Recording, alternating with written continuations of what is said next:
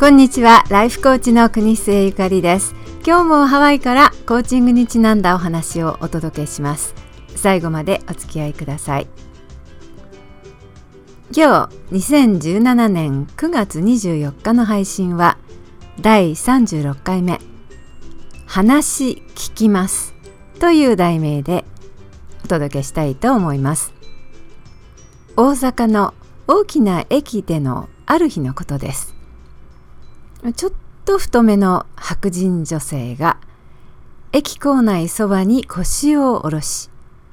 おもむろに布製の看板を取り出しました。数分後に一人の男性が近寄ってきて「あんた何してるんですか?」と聞きます。看板には英語で「このアメリカ人話聞きます」と書いてありました。最初のお客さんの日本語での質問に一瞬ビビってしまったこの女性。フラン・ピーベイさんはしどろもどろで自分でもよく分かってないの？などととっさに答えてしまいます。この男性はなんだこいつ？という表情を作って立ち去って行ってしまいました。その30分後2番目のお客さんは靴の工場で働いているという中年の男性でした。どんな話を聞いてくれるんですか？と反対に質問。ブロークンな英語でしたが、私、話聞きますというアメリカのおばさんに興味を持ってくれたようです。あなたの暮らしている場所でどんなことが一番の問題だと思いますか？あなたにとって何が変われば一番いいなぁと思っていますか？フランさんは地元カリフォルニアで練習をした時の質問をこの日本の男性にもくりとしたわかりやすい英語で伝えました。それから1時間近く時々通行人たちが立ち止まって眺めていくのをはためにアイダホ生まれでサンフランシスコからやってきたフランさんは南北朝鮮問題について消費社会の日本について町工場で働く一人の日本人の意見に耳を傾けました。フランさんは大阪のこの日の体験を皮切りに4年間をかけて話聞きますのアンギャの旅を続けました。フランさんは元はアメリカの高校の先生で反核のアクティビストでしたが定年になってから持ち家を売り負債をすべて返して身一つになりこの一風変わった旅に出たのです。日本韓国フィリピンオーストラリアスコットランドイギリスドイツインド。駅で公園で街頭で大学のキャンパスやカフェで誰かの自宅や職場でメディアからは伝わってこない普通の人たちの声を聞き続けました。このアメリカ人話聞きます。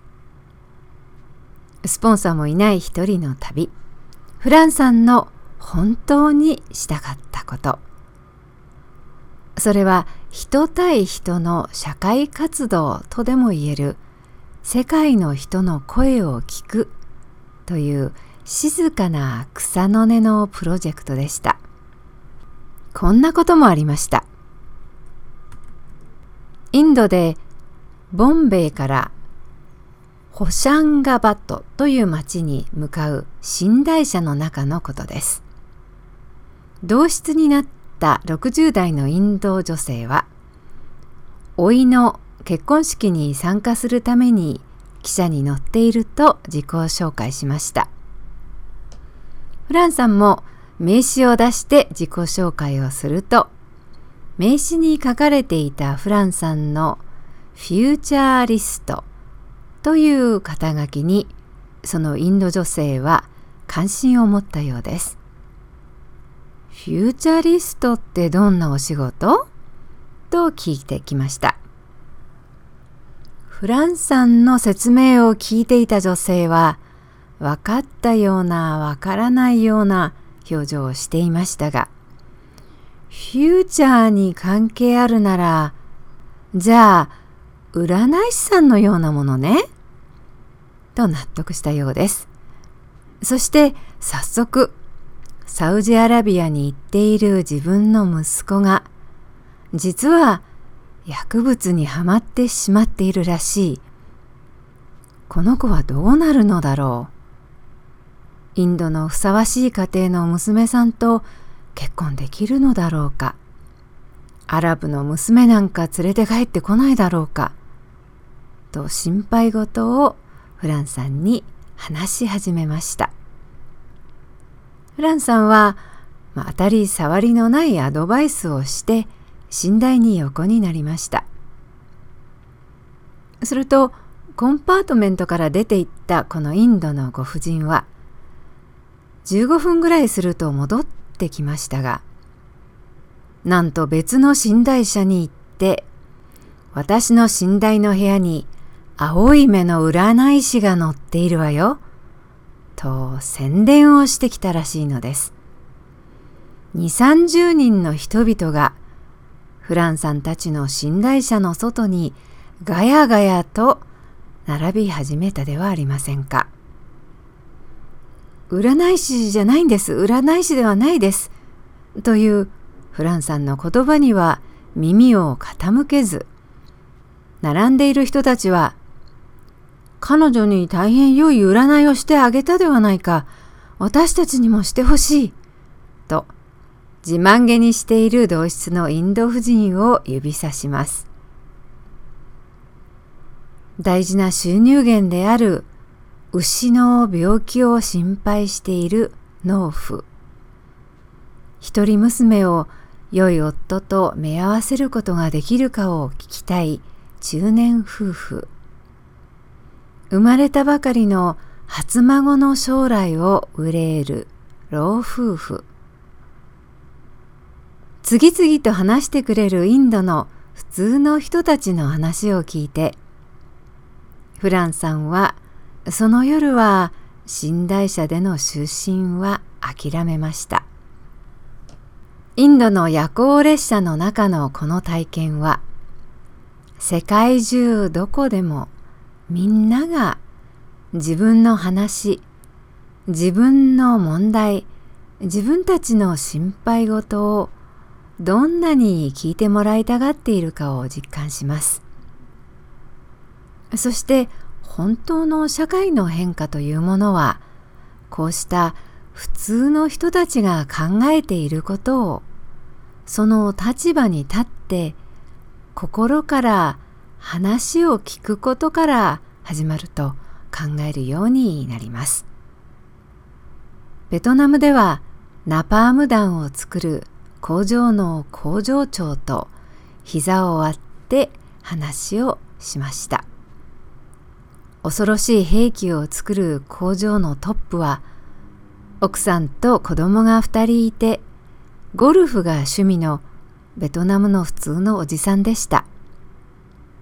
その頃戦争中だった旧ユーゴスラビアの女性たちの話も聞きました。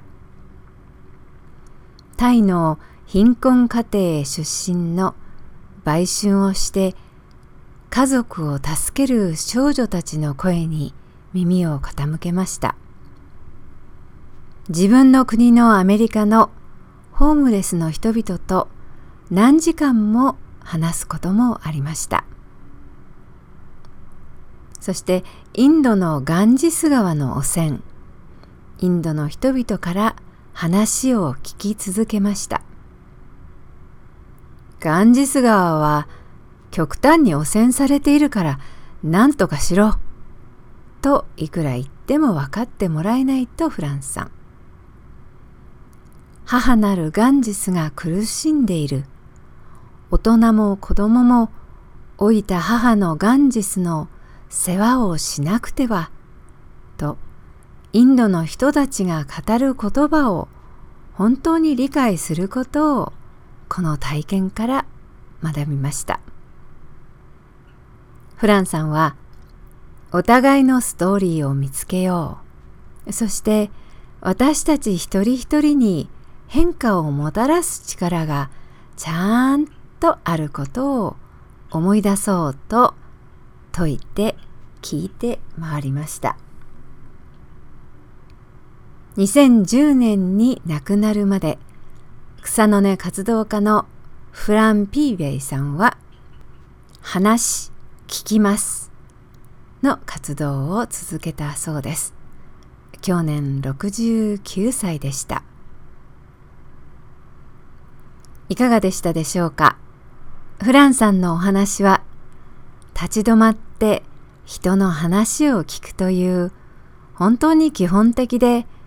でもとっても大切なことを私たちに思い出させてくれると思いました。世界中を回っていろいろな方の話が聞けるなんて理想だなぁと私も思いますが、まあ、とりあえずは世界中から観光客がやってきてくれるハワイのワイキキの浜辺の片隅に日傘でも出して座って話聞きます